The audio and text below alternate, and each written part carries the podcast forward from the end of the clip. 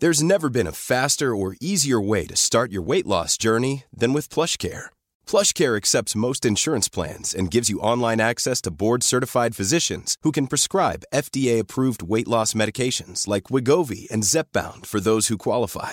Take charge of your health and speak with a board-certified physician about a weight loss plan that's right for you. Get started today at plushcare.com slash weight loss. That's plushcare.com slash weight loss. plushcare.com slash weight loss. Ready to pop the question? The jewelers at BlueNile.com have got sparkle down to a science with beautiful lab-grown diamonds worthy of your most brilliant moments. Their lab-grown diamonds are independently graded and guaranteed identical to natural diamonds, and they're ready to ship to your door. Go to BlueNile.com and use promo code LISTEN to get $50 off your purchase of $500 or more. That's code LISTEN at BlueNile.com for $50 off. BlueNile.com code LISTEN.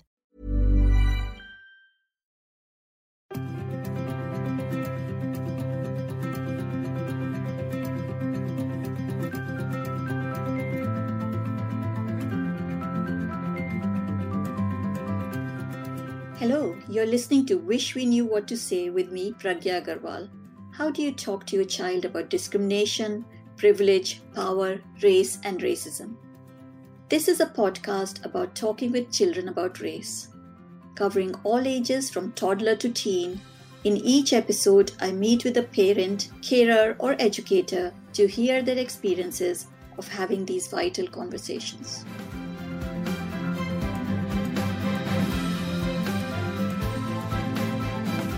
Welcome to Wish We Knew What to Say. And I'm, today I'm really delighted to welcome Courttia Newland here. Um, as you might have uh, watched the recent um, series, Small Axe, um, which Courttia has written for Steve McQueen, um, the BBC su- series, which has really, really inspired a lot of dialogue and conversation around um, Black British identity and and the opportunities, barriers, and challenges related to that. Um, of this series, Lovers Rock was jury selected for Cannes and it opens New York Film Fest 2020. Um, Courttia has published seven works of fiction, including his debut, The Scholar, and I'm really excited to read his forthcoming novel, A River Called Time, and a collection of speculative fiction stories, Cosmogramma, which will be published by Canongate in 2021.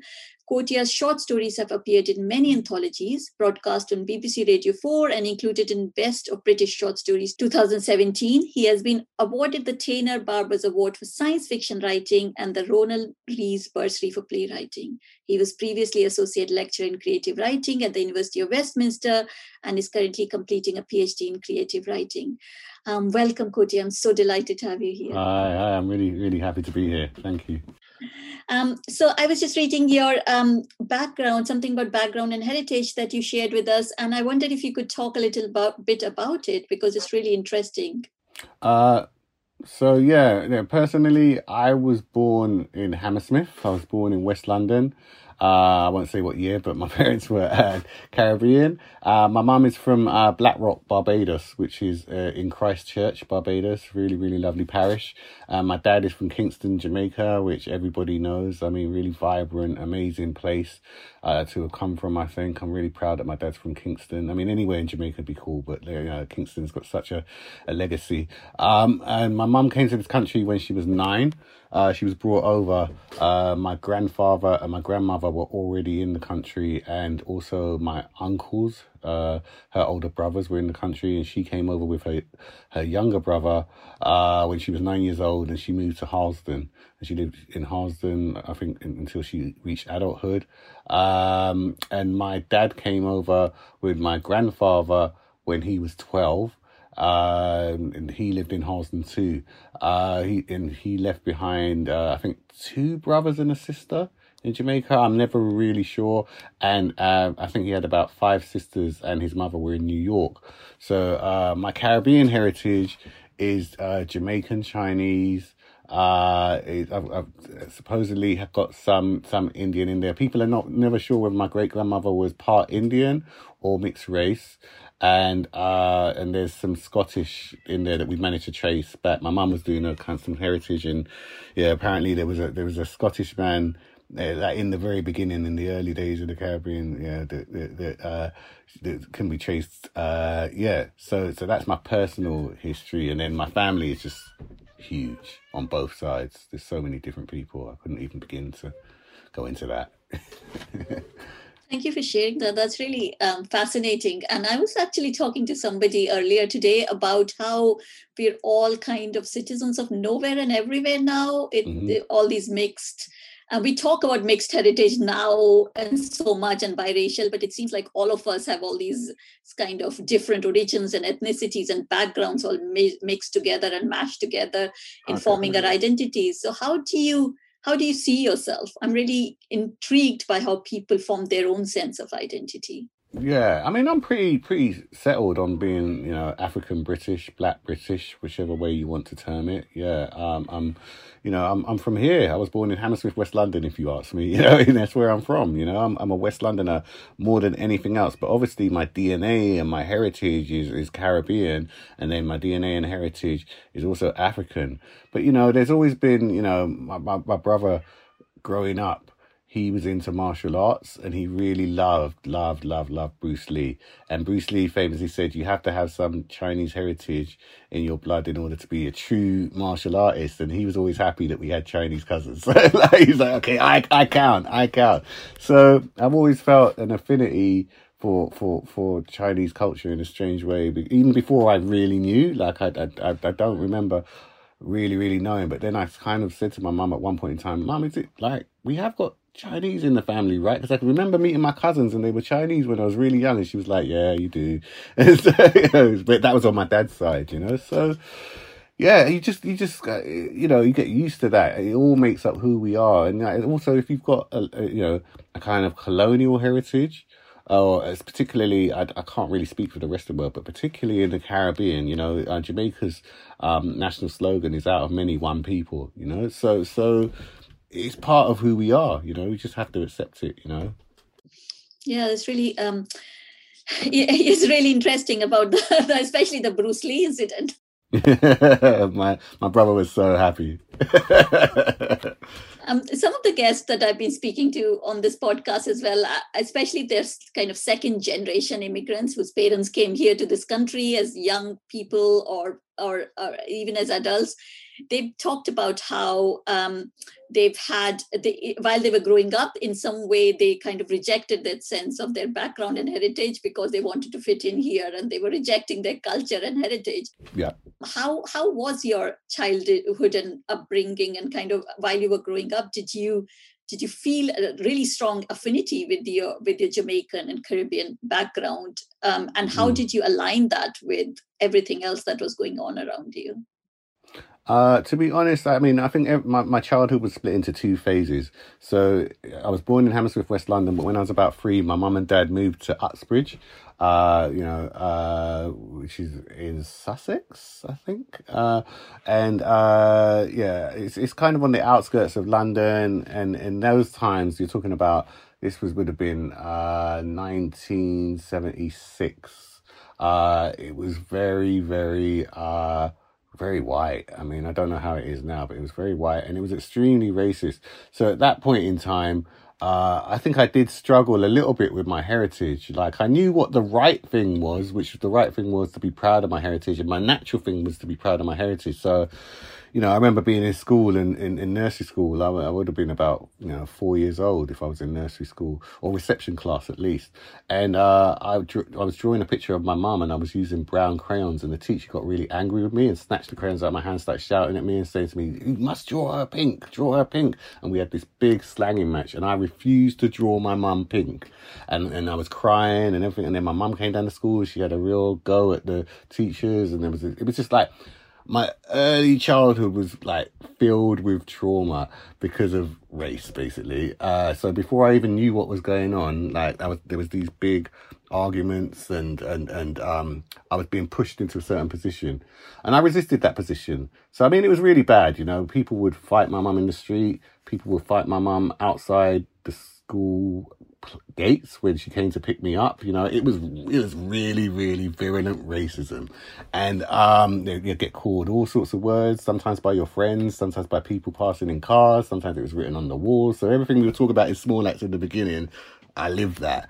Um, it was really bad. And I was a kid and I was just like, I felt like I was in uh, some kind of hell, you know, because yeah, uh, it was just constant. It was all the time I had to be thinking about race.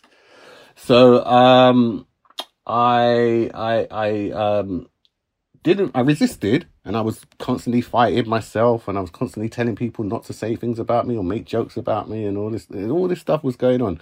But I did love like my culture, my food, my music, things like that. And I was very proud of it at the same time. But I think it, it's hard in a way, like you just absorb certain things without actually realizing you're absorbing them. And I really remember one time jumping up on my bed with my sweater or my jumper on my head so that I could have long hair. So I put my head in the thing and I was like playing about, like know, jumping up with my brother and be like, oh, look, we got long hair, we got long hair. Now when I look back at that, I'm just like, oh my God, that's just so bad. You know, but that's what I did. I did. I remember I didn't think about it. So as much as I resisted, something seeped in.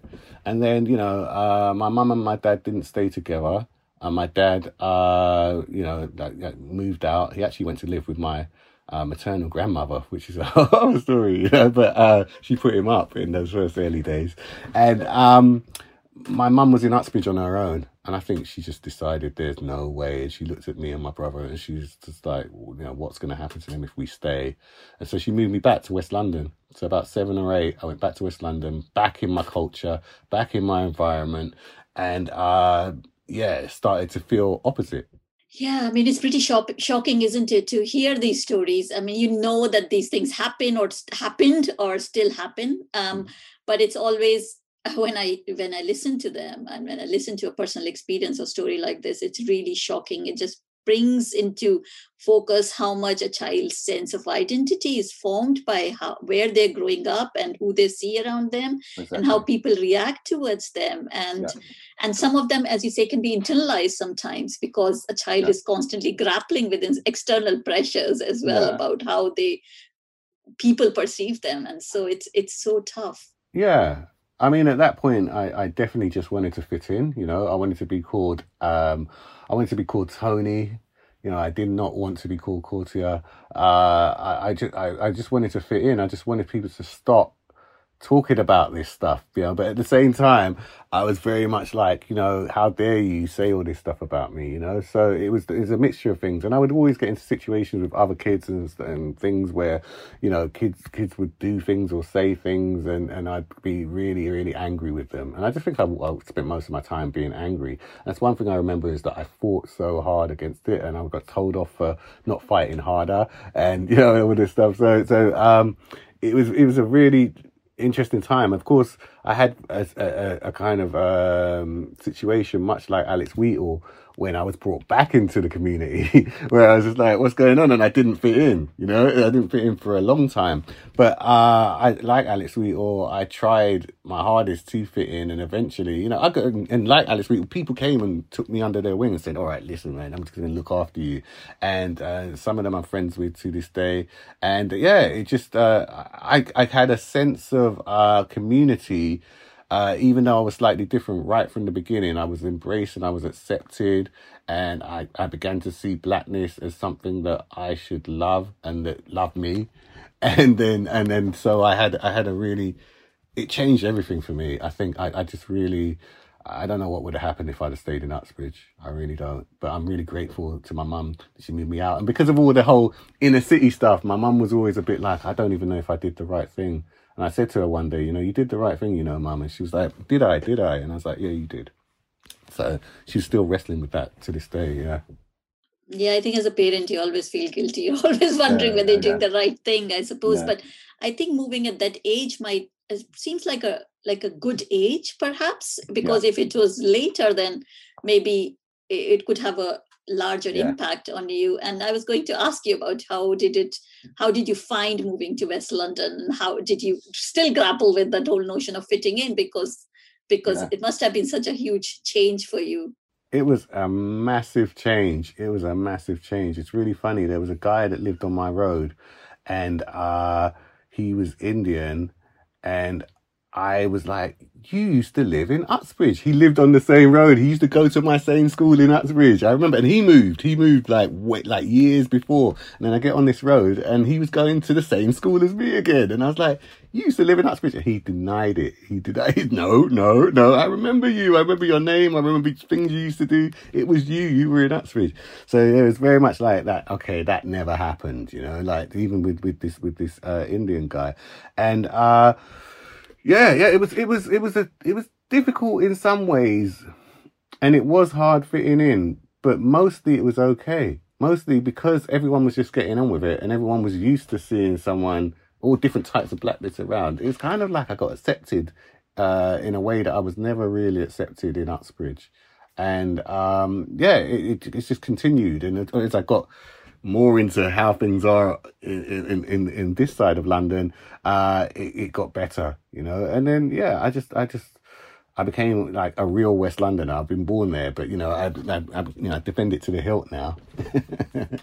yeah, and uh, I think it must it must change a child's kind of sense of identity or personal identity when you are the only person in a in a whole mass of like a crowd of people who don't look like you and then you suddenly move on somewhere where yeah. more people are like you and then you feel like oh i belong yeah. here i think that notion of belonging is so crucial really crucial and it helps it helps set it helps set my sense of uh who i was but where i belonged and and it gave me kind of a foundation you know because not only was i from here but my mother was from here and my dad was from here and and my grandfather was from here. So I used to walk the streets of Ladbroke Grove with my grandfather and he knew more people in Ladbroke Grove than me. People would be coming out of shots saying, Hey, hey, long life. That's what they used to call him, long life.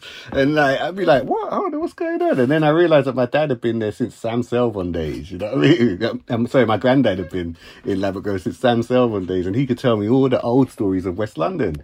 And so uh and, and the roads used to live on and he remembered remembered people.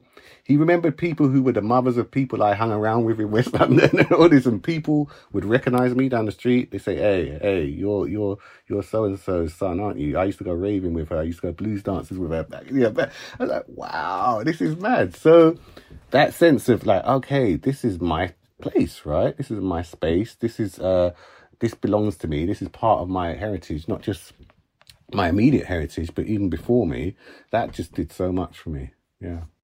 Yeah, I think the sense of continuity is so important when you look back and you think mm-hmm.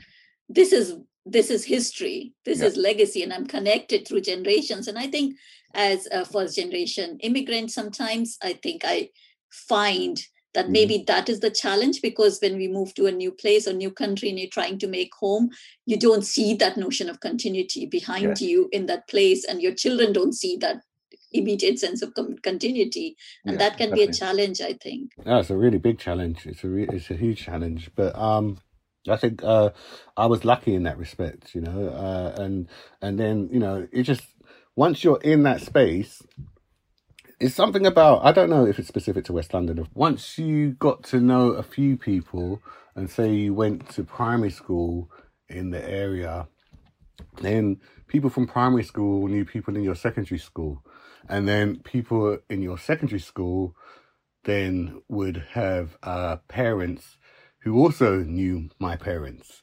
So, and then, so you, you, very, very quickly build up this real um, network of of everybody who knows each other through everybody else.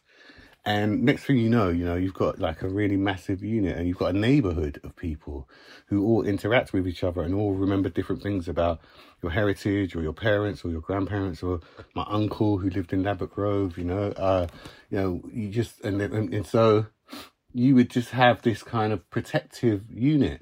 And yeah, my friends in South London, they were kind of shocked. Uh, I took them, we were doing a project, they were writers, we were doing a project set in West London. I said, let me just take you around West London and we walked around West London, and they were just really baffled by how many people knew each other, not just in your immediate street, because I didn't even really live in Ladbroke Grove when I was growing up. I didn't live in Ladbroke Grove until I was like uh, uh, an adult. But uh, going into Ladbroke Grove, there's all these people that I'd grown up with that I knew, and like, and it's just like it's like hundreds of people, and I've not seen. I know that people do have it in other places, but I'd not seen it to that degree. And people seem always shocked when they when they come home, as I call it, and see that we've got that. And like I said, I just feel that um, yeah, um, my wife uh, was brought up in Gants Hill, and she had a similar experience uh, to my experience in Uxbridge but she never moved out, so she was there the whole time. And she says to me that it's always really interesting, uh, you know, the, the effect that having grown up in a really solid community um, ha- had on me and my my upbringing, my sense of self. You know, she says you can really see uh, that, that I have a very strong sense of self because of that foundation of all the people around me and the culture and all of these things that are ours, you know, that belonging that we were talking about earlier. Yeah, I think you growing up in Uxbridge, um, you talk about anger as well. And yeah. I think that people, I think we talk about how there are stereotypes of black boys being more aggressive or, yeah.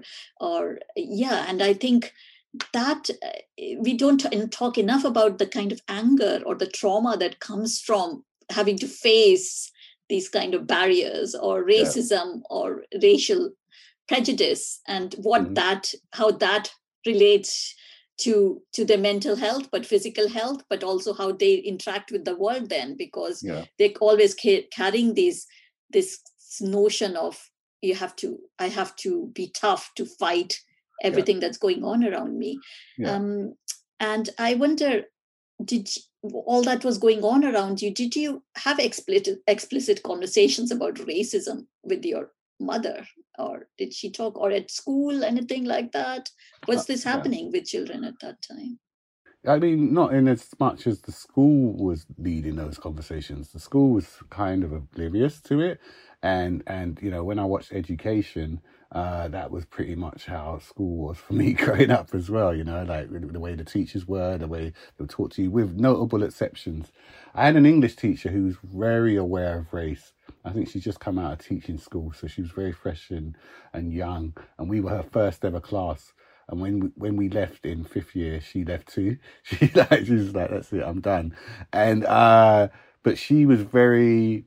She would give us like lots of black books at a time where I don't think that was really happening. I, I'm, I'm not sure if she did it off her own back or it was kind of a ILEA directive uh, in a London Education Authority directive that you, if you had a certain amount of black kids in your in, in your school, your class, you had to give them some books. But I mean, some of the books she was giving us, it didn't seem like anything was on any curriculum. You know, she's giving us Toni Morrison's The Bluest Eye and Chester Himes, like you know, Cotton Comes to Harlem and stuff like that. I remember reading both of those books in school, and um, yeah, it was just amazing. It was like that. That was that was a real eye opener. And then other teachers seemed to be more liberal in their leaning and be like, okay, so we're going to kind of try and take you under our wing. But then other teachers seemed a bit like they were kind of like undercover racist.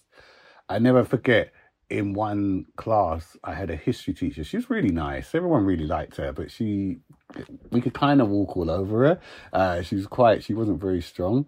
And uh, she was doing a class about um, Christopher Columbus. And it, to a, you know, we were majority black class and everyone's like, I don't want to hear about Christopher Columbus. He's a, like, a murderer. I mean, and like the whole class just rebelled against it. And the teacher going, I know, I know, but that's what they tell me to teach. I mean, that's what it was like in the 80s, you know. She was really upset. She was like, I know, I, I, I shouldn't be telling you guys this stuff, but like, what can I do? You know, so, so that was kind of very, very strange. Um, but amongst ourselves, obviously, if we're saying that, we'd all been taught by our parents, and, and you know, we were going to Saturday schools, like it says in education, and we were getting, we were going to the black book stores like Grassroots in Ladbroke Grove, and we were getting an education outside of our education. My grandfather would tell me all sorts of stuff, tell me about Paul Bogle in Jamaica and Marcus Garvey and all this stuff, and so yeah, we were very, very aware, and we'd been very shored up by all of this stuff that we were being told. Yes. Yeah, I mean, that's really interesting about Christopher Columbus because I remember learning about it at school uh, growing up in India. And I don't think we ever even had the awareness to question yeah. those the narrative that we were taught and now yeah. i look back and i think what were we taught and what we believed in at that point uh, it's yeah. really interesting about the whole how the notion of colonial um, colonialism is turned flipped on its head the narrative and it is seen as this kind of he founded something or discovered something or right. he saved people from from yeah. doom um, so i think it's it's really um, really fascinating to hear that at least you, that kind of consciousness and that awareness was there already at that time even without the curriculum yeah, yeah. My mum had been in, in the Black Panthers when she was, yeah, like when she was quite young, and also, uh, you know, my grandfather used to say stuff to me like, you know, how could Christopher Columbus have discovered somewhere where people already existed? You know, so like, like you know, we were constantly being told uh that, that what we were being taught was wrong and even not just by you know uh you know my mom and my grandfather i remember one of my teachers he was my design and technology teacher and in second year, he said, listen, put down that stuff. Let me tell you about something that you should have been taught. I'm going to tell you about thalidomide. And he told me about the story. He told the whole class the story of thalidomide, and that was our lesson for the day. Right. so, so even certain of our teachers was were anti-establishment. so, so yeah, yeah, yeah. So and then he, and then afterwards he's like, don't don't don't tell anyone this happened, yeah.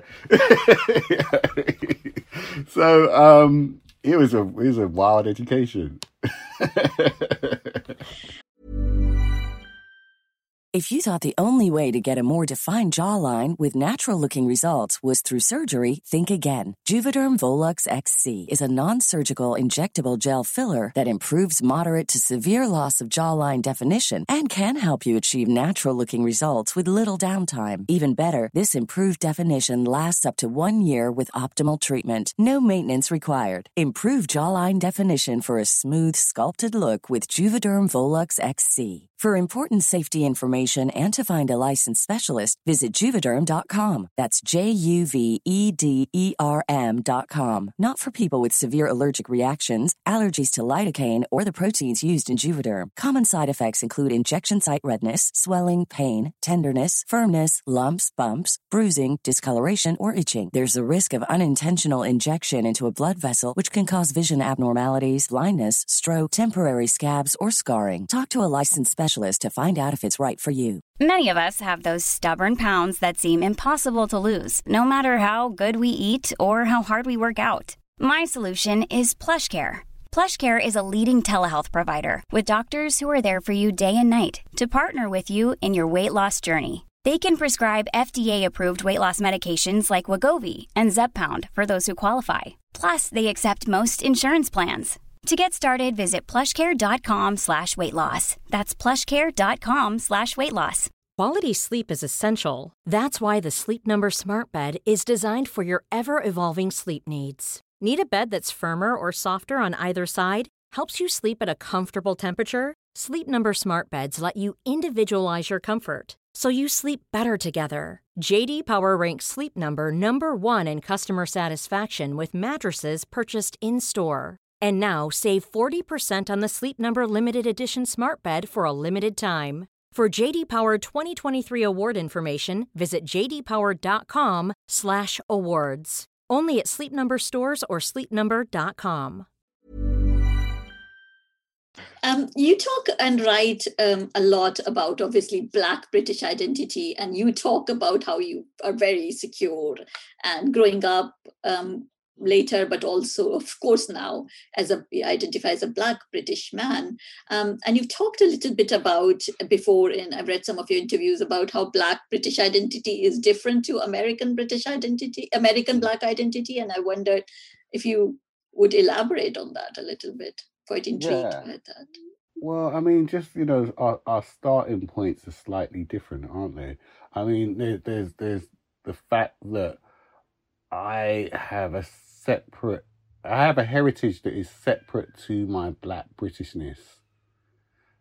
You get what I'm saying? In a way that, like African American, yeah. in a way that ism or, or being African American culture is steeped in America and then maybe if you can go back with some Africa, and obviously that's different for African Americans who are from the Caribbean. You know, they, have something similar to me, but the majority of people, generations and generations have have been in America, and that that's it. So that first thing that that that uh, my my heritage goes back to uh, the Caribbean, or other people's heritage goes back to Africa, whether that's Nigeria, Ghana, or South Africa, or wherever they in in, in the con- on the continent they come from, um, that's slightly different. That does something. You know, I have I have a separate heritage to the place in which I was, born. You know, uh, that that's that's uh, the first thing. But also, what that brings as well is the fact that they have a legacy of slavery occurring on the land that they were born on, and we don't. You know, we slavery largely wasn't occurring in this country even when it was legal. You know, it was to a degree, but not. There were no plantations here. You know, they were back in the country where we were born. You know, so that's slightly different as well. You know, there's there's a, a kind of um, a disassociated trauma. I think because of that, because I mean, we face all sorts of emblems of the slave trade here and don't even know it sometimes, you know, because there was there were things here, you know, there were um, you know, there's all the statues that everyone's been talking about lately, you know, there's been a legacy of statues that we've been talking about for years, you know, um, there's buildings that have been erected and things, plaques and all this stuff, you know, which is basically, you know, the, the, the legacy of slavery, but the actual plantations and blood in the soil uh, isn't here in the same way. And, and, and just to just to um, put that in context, you know, there were uh, auctions. You know, like I heard there were auctions in on Tottenham Court Road and on Oxford Street. You know, of, of slaves. So it's not that in that sense. Yeah, things were happening here in that sense. But yeah, the actual, you know, um, crops being grown and and and people being bred, that kind of stuff didn't happen here. So uh, that's that's slightly different. Yeah, I think um, the background, um, the the heritage, um, I think, is different. Um, which, as you say, it it the kind of trauma is associated or dissociated or direct. That makes a difference, but also it kind of demonstrates how dangerous it is sometimes to homogenize the whole group and identity into one label. Say, black people uh, everywhere, um, mm-hmm. or I mean, even even worse when you say BME or anything yeah, like yeah. that. That's even worse without actually thinking of the context uh, yeah. of where we come from or where people come from and the kind of heritage and legacy that is specific to a particular place that makes a difference to what is happening today and how they see themselves today and uh, i suppose totally yeah and the same goes for for, for being african british you know, uh, and, and, and the differences between that and being, uh, you know, Caribbean British. You know, there, there's some nuances and differences there as well. I also think that, that, that there's one other thing that I didn't mention, which is the um, the fact that we we haven't been in this country as long. Like being being you know African British or Black British is a very new thing in comparison to being African American which, like I said, has got generations and generations of that. So sometimes I used to say growing up, you know, we've actually come really, really far in a very, very short space of time in comparison, you know, like, so when people say, oh, we don't have this and we don't have that, it, you know, in numbers, of course, we've been here since Roman times and probably even before that. You know, we we know this. If you look in the history books, it's there. But in numbers, we haven't existed in this way ever before. We're a very, very new phenomena. And so, uh, yeah, like a lot of the things that the strides that we've made have been made relatively quickly if you think about it you know you know our civil rights movement has moved very very fast and we're still you know behind in so many things but i, I sometimes think that we're, we're too hard on ourselves considering you know uh, when my grandmother came over yeah i think that that that notion of the strides that have been made in, in representation is is changing i think has changed quite a lot in the last year mm. and um, one of the things of course is recently the series Small Axe that mm. has really brought on this conversation a lot how was that writing for you and how did mm. you find writing about some of these topics which might have personal resonance, of course? Um, you know, it's very emotional, of course. You know, you know, in different ways. You know, I wrote two. I wrote, uh, and I co-wrote them with Steve, of course. But I wrote two. I wrote, I co-wrote "Lovers Rock," and I, I, I, I co-wrote uh, "Red, White, and Blue," and um, they were emotional in completely different ways. Uh, obviously, you know, Lovers Rock was euphoric and it was full, full of joy and beauty and passion and lust and, you know, all of these things that, that, that are human traits and human emotions. And we got a chance to explore that in a really deep and detailed way. And, um, you know, Red, White, and Blue was about, you know, obviously a man who's trying to change an institution from the inside, and also a man who has a kind of a, a turbulent relationship with his father for all sorts of reasons, and and and and managing to uh, find his way through both of those things simultaneously. You know, find come to terms with that, or come to come to uh, um, come to a peace uh, with that uh, in different ways.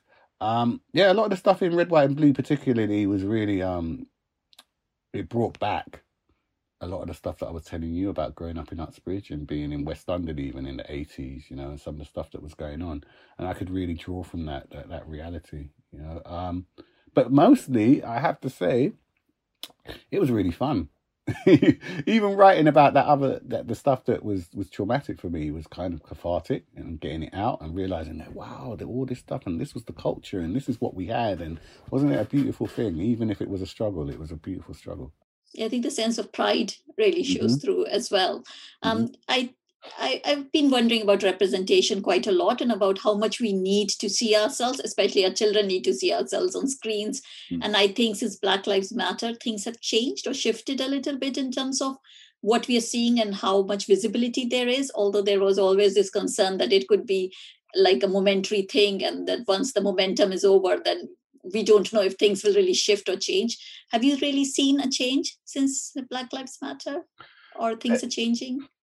There's definitely been a change, and I think that change has mostly been in people's viewpoints, which I find really strange because this is not the first time this stuff has happened. I mean, this stuff has been happening. I mean, what did people think the 2011 riots was about? like, what did you think that? You really thought it was about trainers? You really thought it was about kids wanting consumer objects? You really didn't tie that up to what happened to Mark Duggan, like, and how unjust that was. Like, I don't understand. So I find it a bit strange, to be honest, to to to, to think about this in terms of oh, Black Lives Matter has changed the conversation. In terms of the the arts that we've been creating, you know, go back to my my first novel, and my first novel opens with an act of police brutality, this was in 1997. My last play concerns an act of police brutality, and I wrote that in 2014. Uh, Sitting in Limbo and I May Destroy You and and and Small Axe were all in production before this moment happened. And so what that says to me is that the moment is circular. We're talking about the same things and the same things haven't been rectified or changed. And so it seems relevant when it happens because it seems like, oh, this is the perfect moment. And they're talking about something that that um that has finally changed things um now in terms of black lives matter they've changed things but basically it's been like a huge tidal wave which has been pushing at this wall and eventually i think more to do with the pandemic actually. It, it i don't know if it broke yet. I think it, at least it cracked a little bit you know and it remains to be seen whether that those cracks will be uh cemented up again or whether the whole thing will just collapse and the floodgates will be open because I feel like we've been here before, especially in terms of the arts, you know, Black British arts. We've been here before. When I first came out in 1997, it was supposed to happen then. And then there was a pushback, and, it, and all that, that stuff was stopped, you know, and it was called political correctness gone mad. So, um, yeah, I'm, I'm, I think in terms of our arts, I'm really, really optimistic. But in terms of like changing minds in that sense, I'm quite cynical. I would agree with you on that. When uh, everything was happening, I was just sitting there thinking, this is not the first time that people have talked about it. Police brutality has been happening for a very long time. Initially, there was this reluctance to even accept that this happens here. People were yeah. talking when this happens somewhere else, like in, it's an American problem, it's a US problem, it's not something that's happening here. And some of these conversations have been happening in media again and again. Every time something happens, yeah. there's more people from people of color or BME community or black or brown people are brought into media to talk about these things. Can you talk about your experience? Have you faced something like this? And it just feels like, as you say, it's it's a cycle that keeps on happening. And when mm-hmm. media decides that it's trendy to talk about it, then we hear more about it. So yeah. yes, I was very cynical as well. Um, I do I do think that the conversation is changing, but sometimes it's very performative uh, just to mm-hmm. fit the current trend. But what we're seeing more on television, perhaps, or in media or movies, that is certainly there has been a distinct shift in in the way to acknowledge that some of the racism or race it can be in insidious ways or it's so deeply ingrained that we can't just dis- eh, dismiss or ignore it i think there has been that little shift yeah it's a tiny yeah it's a tiny shift and i actually believe that what the change the, the true change the big shift will be when we turn on the telly and we see not something like small Smollett, but something that has that kind of power, something that has that kind of uh, becomes that that that water cooler moment, as they say in TV. And we don't actually have to acknowledge the fact that it's a novelty that people of color are on are on the screens. It's just a, a talking point because it's good drama that's going to be the major change. I want to see that day. I hope I can see that day. Yeah, I hope so too. And I think that's something that I always talk about books as well. When we talk about mm. children's books, and people mm. say we need to diversify their shells, and they have to to uh, to be uh, exposed to different cultural backgrounds. And I always wonder why can't just we have black and brown people just doing normal things in books rather than having to make a point about that this yeah, is a book yeah. about black person or a brown yeah. child or something exactly. like that yeah, the fact the fact that you're making the point uh, proves that we haven't done enough work or ha- enough work hasn't been done yet. You know, and the thing is, is about books. Uh, unlike film, because film is such a uh, it's it's about money, isn't it? It's about having a certain amount of money to do these things, and that and with that money comes a certain amount of privilege. Books has there's a certain amount of privilege too, but not as much, you know. But but you know, this the stuff's out there. There's so much I've seen so many books out there that you know have uh, uh, people of color in them, whether they're written by people of color or not. Um, sometimes I think it's quite selective to go into the bookstore and see a whole load of books written by uh, people who are not of color about people of color, and the books that are written about people of, by people of color are not in the bookstore. I can't find those books, and these are award-winning writers. And I've gone to look for this specific book. I can't find it in the bookstore, but I can find certain others. So that's another thing that would uh, need to be rectified. But I think I think you know these pe- people are writing these books, so it's about just like publicizing them more and getting them out there more, and starting a discussion about what's already there. You know. Yeah, absolutely. So you have two children, Courttia, don't you? Mm. And um, how old are they? Uh, I have a son who is 12 and I have a daughter who is five. And they're mixed heritage, so to speak, because your wife's got an Indian. Yeah, my wife's got an Indian background, and yeah, I am who I am.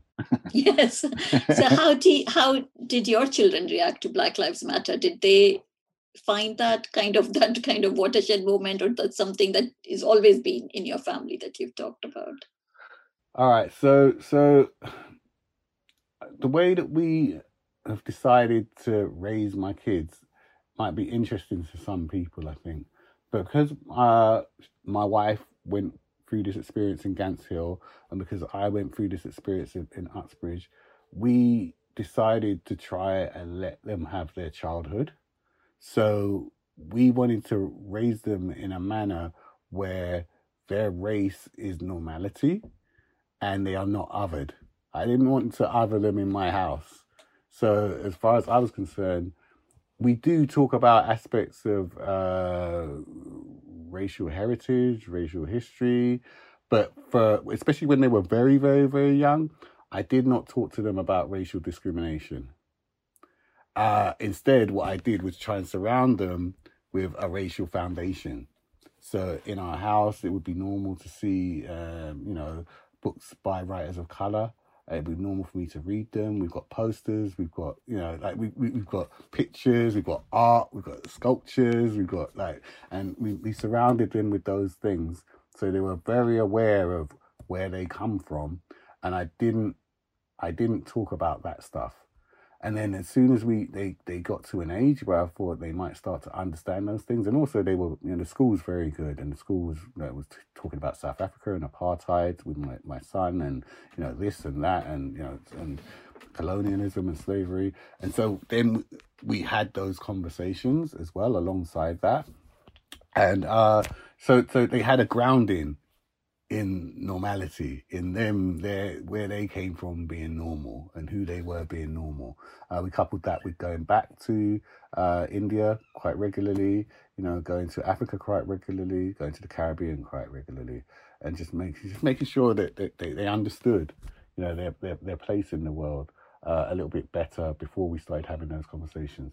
So by the time uh, Black Lives Matter came along and what happened to George Floyd, I could explain it in some kind of context. You know, uh, that was the that was the plan anyway. No, I think it's being embedded in in their cultural uh, heritage and identity and understanding where you come from. I think it's so crucial for a yeah. child, and I think that's seems really um, an absolutely perfect way to do it because you are both quite secure in where you come from, yeah. and you're quite um, accepting and just just completely comfortable with it. And so surrounding a child with that them knowing about it them traveling to those places and seeing other people like themselves and knowing that this is a part of who i am yeah. just without any question or any kind of debate i think is so just so perfect. Yeah. Yeah thank you. I wasn't i mean i i sometimes, you know, I, I just wondered, you know, to be honest with you, it wasn't like cut and dried, like, oh, I've done the right thing, like I was saying to you earlier, you know, I was like, there were certain conversations that we were not having. Uh, and I, and I, um, we wouldn't even discuss for a long time, we wouldn't even talk about people being black or white. You know, we just refused to have that kind of conversation. And even now, I think my, my son, they both find it quite confusing. It's funny, my daughter is really, really more aware of um, skin color and things like that than my son was, and I think that's because because a lot of this stuff is gendered as well. You know, like when when you look at the way that girls are dealt with in terms of their ideals of beauty and stuff, it's just like they can't help it. It's like osmosis. They get a lot of this stuff with without dialogue. You know, it's from visual cues and stuff like that. So she's very we we're gonna have to work on that. We are working on that, you know, in terms of how she views herself and how she views her her, her skin color in particular, you know. Um, but but um, yeah, my my son, we were we were able to uh, avoid a lot of that talk and just avoid calling people white or black for quite a long time and and then until he had an understanding of what that meant politically. And even now we still have discussions about it because he's like it just he's like you know he said to me it doesn't really make sense. You know like you know, that, that person's not white and that person's not black you know? And and, and and white can be so many things and black can be so many things. And so we're having those kind of discussions about it which is what i think a lot of adults even have you know and there's no um, hard and fast answers, but but we, we keep trying to have a continuing dialogue with them both on it, you know, rather than being absolute. Yeah, I think what you mentioned about girls having these external, really extra pressures on them because of the whole notion of uh, beauty, as you say, is so idealized and rooted in the kind of these Western ideals, yeah. um, in yeah. certain skin color, in certain body shapes, in certain way that girls mature and and hair and everything like that. those pressures are more certainly, and so it is very gendered. And I've noticed noticed that with my own eldest daughter about how she struggled with that because she was predominantly in white spaces and mm-hmm. and her body matured at a different rate um, mm-hmm. and so brown and black women can be hypersexualized sometimes as well because yeah. of the way they mature and so she never felt like she was beautiful, even yeah. though she got these messages so much at home all the time about bolstering yeah. her yeah. identity and esteem. Mm-hmm. So I mm-hmm. think that that is really hard to do that. And I think for that, perhaps representation and role models are very important because they need to see themselves on this whole range of beauty rather than one particular template that they are good. We have a lot of books and magazines that we get for her. My mum's just been buying her some stuff. Uh, I think it's a magazine called Cocoa Girl, and she's got that and she's looking at that and you know so so we're just trying to again we try and be very subtle about it and just like make sure that these things are in place but like you say it's even if you do all that stuff, you still got the outside world and what they see. You know, like the representative beauties are vastly different outside your door. You know, so uh, you know, there's that to combat with. And so, like I said, I don't necessarily feel like I've nailed it or anything. I think this is going to be an ongoing, you know, struggle, battle, whatever you want to call it, probably for the whole of their lives. You know, until they get to a place where they feel comfortable with it. You know, if yeah. Do, you know. Um, I hope so, but um, but what you mentioned with with boys or with your son especially like it's such an interesting conversation about these labels that we assign people and boxes mm. like somebody's white or black or brown but it's a whole spectrum and it sometimes yeah. can be very confusing for a child if you to, to understand where they fit in and do we need to be in a box or do we need to have a label and what how do i call myself am i a brown person or am i a black person or am i just both or you know yeah, especially because he's mixed heritage, you know. He's like, yeah, where do I fit in that? I mean, he's lucky enough to have a few people around him that are of the same heritage, and that's that's. I'm you know really glad for that. He's not like the only person, uh, but um, yeah, it's still difficult because you know, is he like me or is he like his mum or is he neither? And you know, all of these things I see going on around in his head. And then you know, there are certain uh, people of African heritage that he looks just like, and there are certain people of Indian heritage he looks just like, and it's like, yeah, it's just so I can see how it can be slightly confusing uh, and and a bit easier for me and his mother in a sense because we kind of we fit in a more stereotypical way. Yeah, my children are also mixed heritage, so white and Indian. And um, I worry about that because they don't have any other role models. So from my husband's side, everybody is white, and from my side, everybody is brown and Indian. There's no mixed heritage children. So their cousins or anybody is not nobody's mixed heritage. So I, I wow. worry about that a little bit about how they are going to shape their sense of and they're also quite white passing but, but with black, dark hair and dark eyes so yeah. so i think they have they will have certain notion of privilege because of being white passing which is something i think i will have to have a conversation with at some point. Yeah yeah yeah. I mean i've seen some people have some really healthy interesting conversations with their kids like that and and and well i've been actually impressed with the way that they they view the, the fact that they're white passing.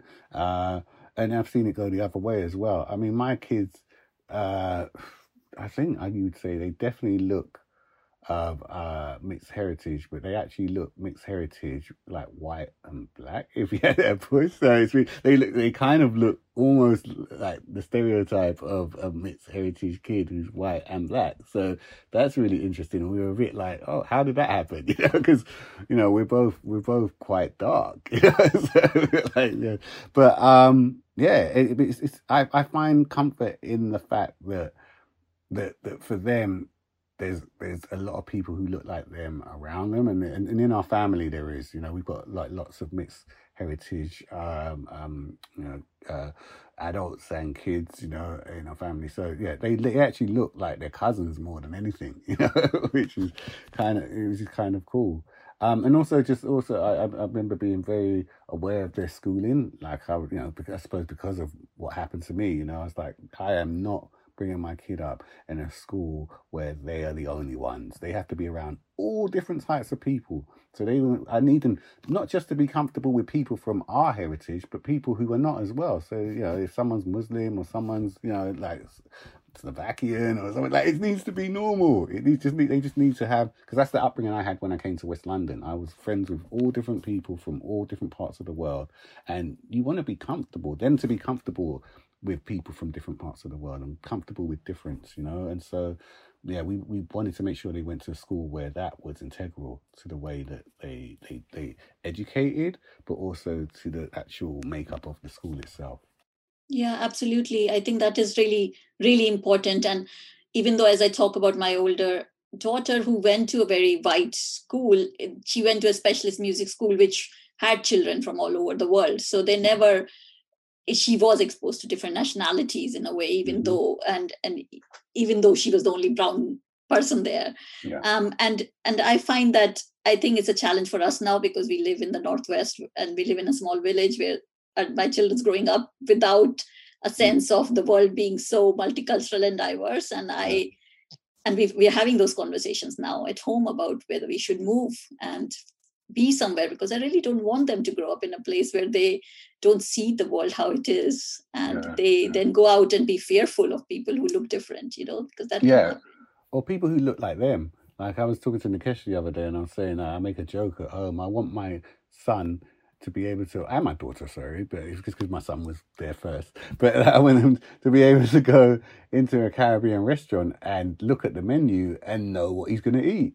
you know, I want him to feel, and, and the same for an Indian restaurant. I want him to feel comfortable with all aspects of his makeup, you know, his heritage, to just be like, yeah, I know that and I know that, and see it as an asset rather than a deficit, you know, but also be comfortable in, in, in British culture as well and, and, and feel proud of that, proud of the things that you should be proud of and question the things that you should question in in all of our cultures, not just not just like it's a wholesale, okay, you know, black good, white bad. You know what I mean? People, you know, they they view things in this way. You know, they say, oh, woke wokeness and political correctness gone mad. That it's all that's the binary, but it's about just being um, at home, but also critical with every aspect of your being.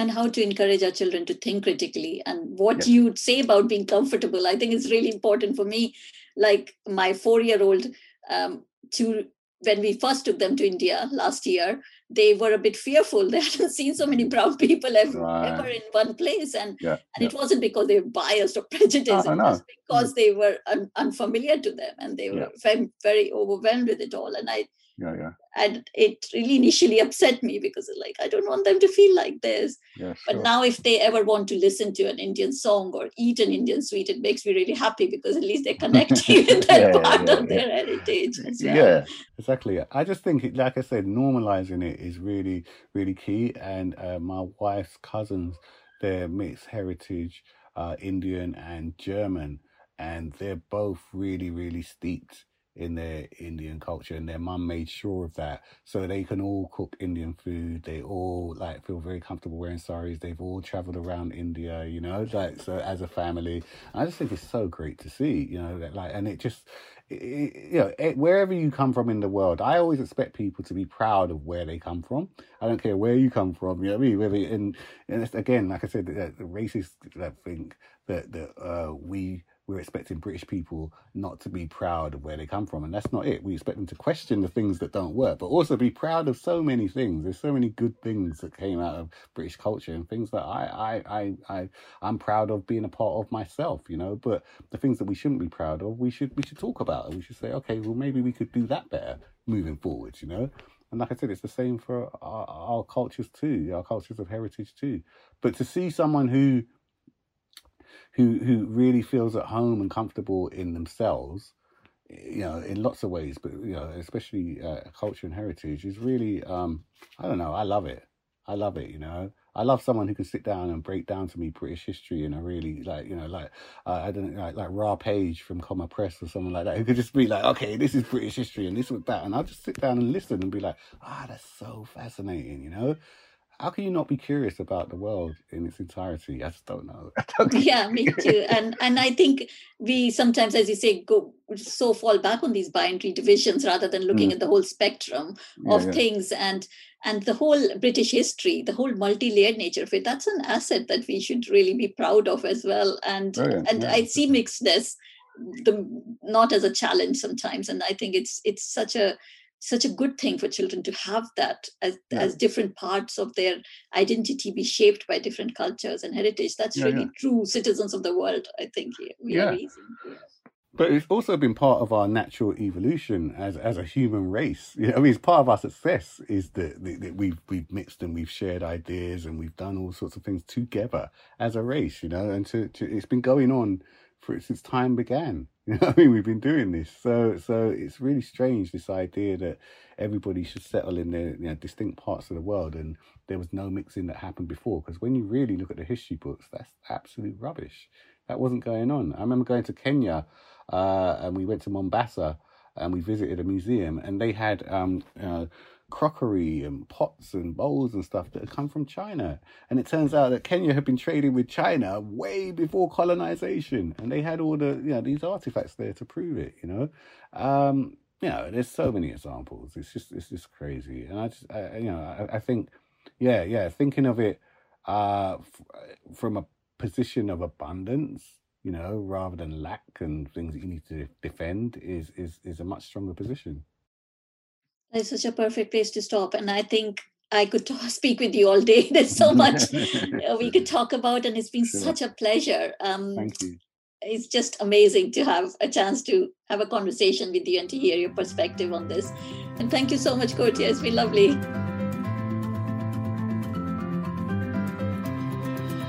Thank you for listening to Wish We Knew What to Say with me, Dr. Pragya Agarwal. If you enjoyed this episode, you might also like the accompanying book, which gives scenarios, questions, thought starters, resources, and advice on how to tackle some of these tricky conversations around race and racism with children. Wish We Knew What to Say, the book is available in hardback, ebook, and audiobook from all good bookshops and online retailers. That's all for this week episode. Please subscribe for more. See you next time.